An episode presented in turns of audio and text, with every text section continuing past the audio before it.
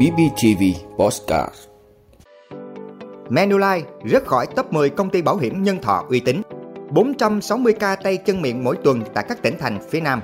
Xuất khẩu dược liệu liên tục tăng. Đề nghị truy tố 8 người làm giả hồ sơ trục lợi bảo hiểm xã hội. Các nước giàu cam kết 100 tỷ đô la Mỹ chống biến đổi khí hậu.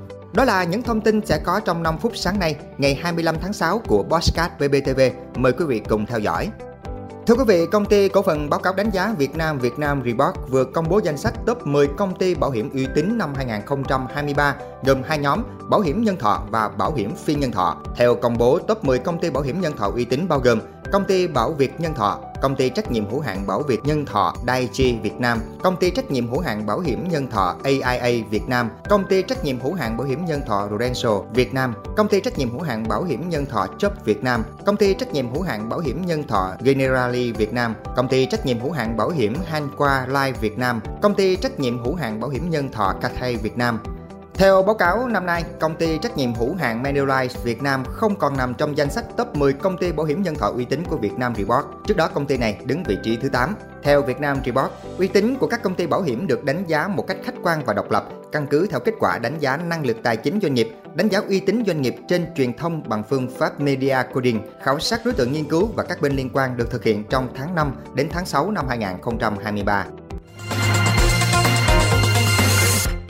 Thưa quý vị, Viện Pasteur Thành phố Hồ Chí Minh cho biết từ đầu năm đến nay, qua hệ thống giám sát bệnh truyền nhiễm tại 20 tỉnh thành miền Nam ghi nhận khoảng 11.000 ca bệnh tay chân miệng, trung bình khoảng 460 ca mỗi tuần. Đáng chú ý, số ca nặng và số ca tử vong do bệnh tay chân miệng cũng đang gia tăng và cao hơn cùng kỳ năm trước. Theo Viện Pasteur, chủng EV71 đang dần chiếm ưu thế trong các mẫu xét nghiệm ca bệnh nặng tay chân miệng. EV71 là tác nhân thường gây dịch, gây ra biến chứng và nguy cơ dẫn đến tử vong cao hơn các chủng virus khác. Hiện đang là thời điểm bệnh tay chân miệng gia tăng, đặc biệt có sự xuất hiện của EV71. Đáng chú ý, nhóm trẻ mầm non dưới 5 tuổi còn đi học hè nên có thể sẽ làm tình hình bệnh phức tạp trong thời gian tới, Viện Pasteur nhận định.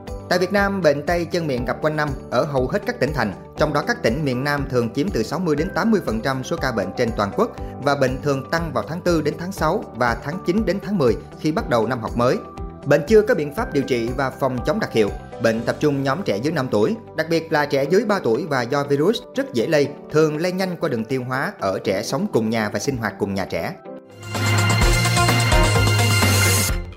Thưa quý vị, với khoảng 5.100 loài cây dược liệu, nước ta có nhiều tiềm năng lợi thế để phát triển dược liệu trở thành một ngành hàng quan trọng. Hiện nay, một số doanh nghiệp đã tham gia xuất khẩu nhiều loại dược liệu như quế, hồi, thảo quả, nghệ. Tổng giá trị xuất khẩu quế hồi liên tục tăng, năm ngoái đạt 276 triệu đô la Mỹ. Tuy nhiên, nếu so với tổng giá trị thị trường sản phẩm từ thảo dược toàn cầu, năm 2021 ước tính khoảng 230 tỷ đô la Mỹ, con số này còn khá khiêm tốn. Một trong những lý do dược liệu Việt Nam mới chiếm thị phần rất nhỏ trên tổng doanh thu thị trường dược liệu toàn cầu là phần lớn dược liệu Việt Nam được xuất khẩu ở dạng nguyên liệu thô. Thêm vào đó, những sản phẩm xuất khẩu có thế mạnh như quế, hồi, thảo quả, nghệ, hòe vẫn còn manh mún, quy mô nhỏ theo kiểu mạnh ai nấy làm.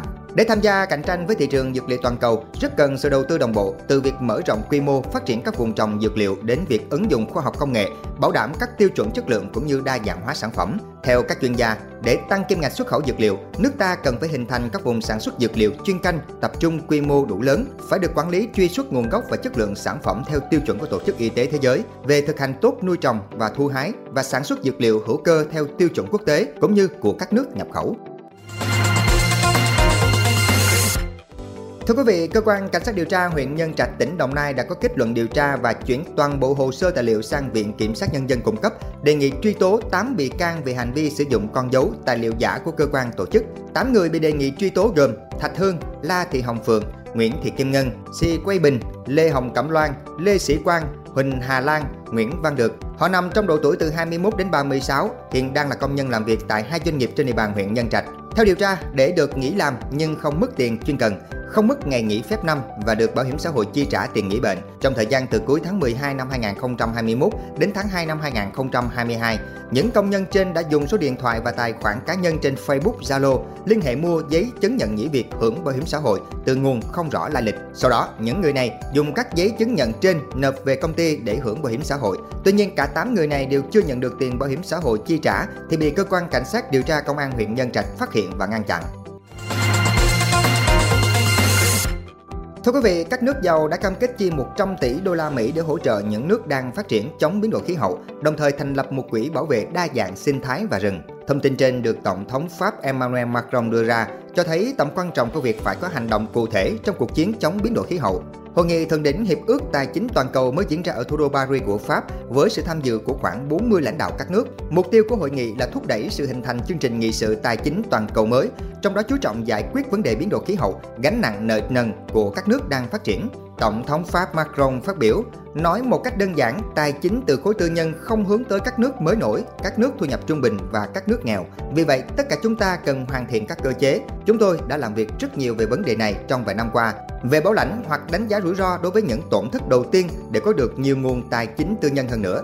Văn bản cuối cùng của Hội nghị Thượng đỉnh Hiệp ước Tài chính Toàn cầu mới cho biết khả năng cao cam kết dành 100 tỷ đô la Mỹ cho các nước đang phát triển chống biến đổi khí hậu sẽ đạt được. Tuy nhiên, cam kết này vẫn thấp hơn nhiều so với nhu cầu thực sự của các nước nghèo, nhưng lại mang tính biểu tượng trong bối cảnh các nước mất niềm tin vào các hứa hẹn về hỗ trợ chống biến đổi khí hậu.